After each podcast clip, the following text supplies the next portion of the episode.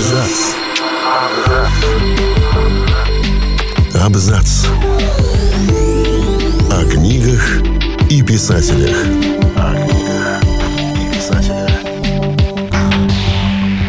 Всем привет, я Олег Булдаков, и сегодня я расскажу вам о книгах, которые считались ключом к тайным знаниям и были запрещены.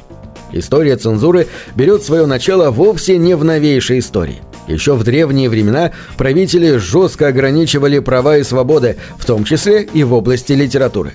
На протяжении веков под запрет попадало множество книг, которые сжигались и предавались анафеме, а за прочтение, а уж тем более хранение их у себя, можно было в лучшем случае попасть в тюрьму, а в худшем – быть казненным. В нашем обзоре представлены книги, считавшиеся проводниками в мир тайных знаний. Читать их было на самом деле опасно для жизни. По большому счету, апокрифы – это даже не книга, а целое собрание историй, которые, с одной стороны, имеют отношение к христианству, а с другой – их происхождение весьма спорно. Именно по этой причине многие истории, напоминающие библейские, не вошли в книгу книг. Многие исследователи утверждают, эти сочинения создавались в то время, когда христианство еще не оформилось как религия, а потому содержат знания, которые не должны быть доступными простым смертным. Слово «апокриф» переводится с древнегреческого как «тайный» или «сокровенный», а в самом начале именно этим словом обозначались еретические книги.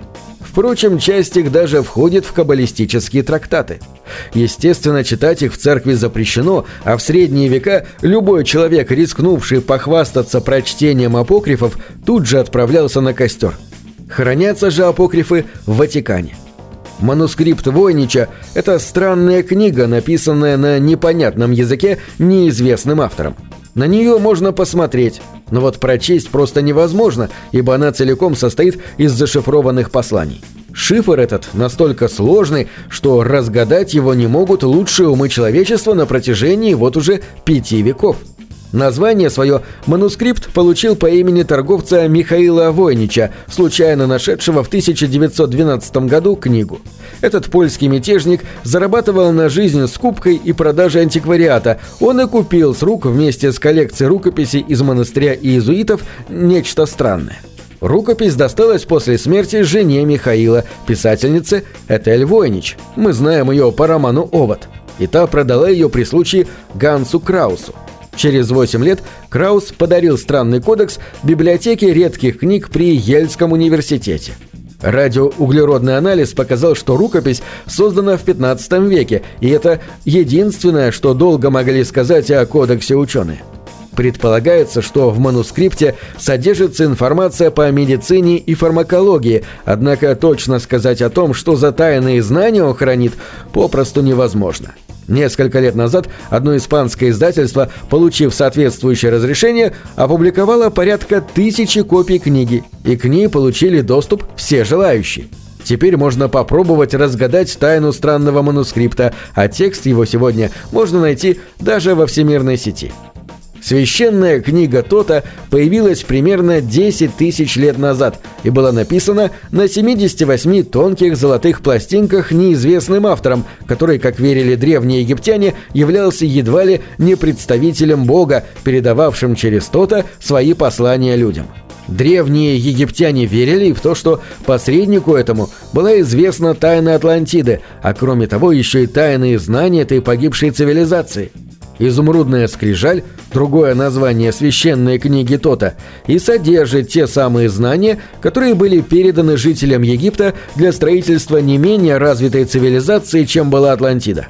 К сожалению, сама книга до нынешнего времени не сохранилась, а то, что было когда-то переписано с золотых пластин на папирус, за исключением нескольких ветхих листов, сожгла Инквизиция в средние века.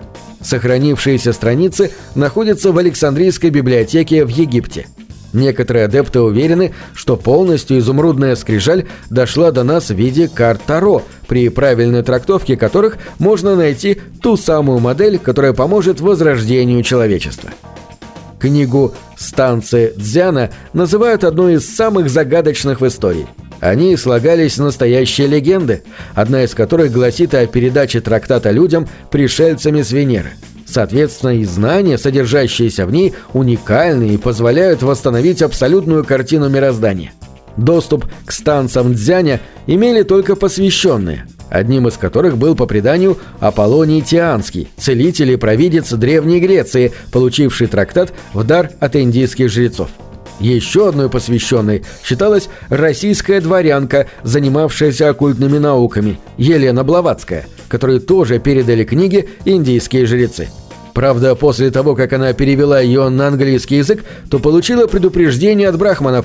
Если она не вернет станции Дзяна, то погибнет страшной смертью. Но дворянка угрозы во внимание не приняла. Потом заболела, чудом вырвалась из лап смерти и еще не раз на ее жизнь покушались. Книга при этом странным образом исчезла из закрытого сейфа, а сама хранительница книги пришельцев умерла. Книгу «Тайны червя», согласно легенде, написал римский воин Терций Сибелиус, которым руководил один из эфиопских чернокнижников. Книге суждено было стать руководством для основателей сатанинских сект разных масштабов. Впоследствии христианские правители запретили ее чтение и распространение, попытавшись полностью уничтожить любое упоминание о ней, но даже сегодня ее якобы находят в маленьких книжных лавках. Подлинность их, конечно, проверить уже просто невозможно. На этом все. Читайте хорошие книги.